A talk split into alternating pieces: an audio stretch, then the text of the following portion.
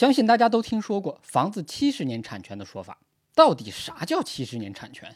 是说买的房子只有七十年属于你，七十年之后房子的所有权就不属于你了吗？这哪叫买房啊？这不相当于租七十年吗？还得一次性付房租，脑袋有包吗？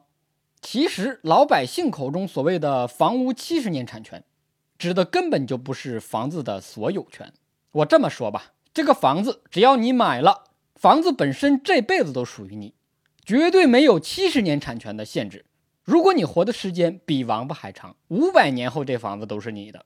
房子是啥？不就是一堆砖头瓦块吗？谁愿意跟你争几面墙的所有权呢？真正值钱的不是房子本身，而是房子下面所占用的土地、土地、土地。你脚下踩的土地才是最值钱的。所谓七十年产权，其实指的是土地的使用权。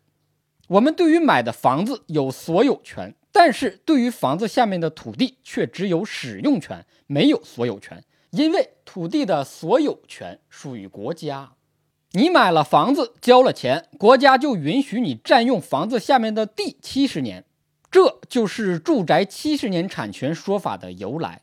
住宅下面的土地一般是七十年的使用权，那七十年过后怎么办？还让不让房主继续使用啊？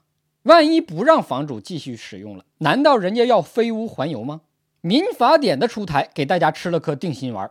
民法典规定。住宅土地使用权期限届满自动续期，可没说白续期哦，要缴费的。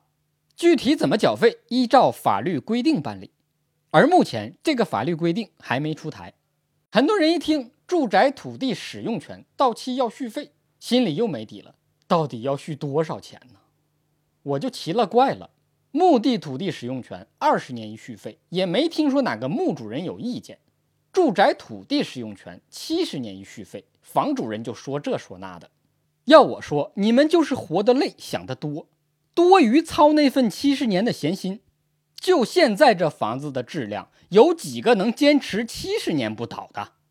就算房子七十年没倒，你还未必能活到那个时候呢。这么一想，心里是不是舒坦多了？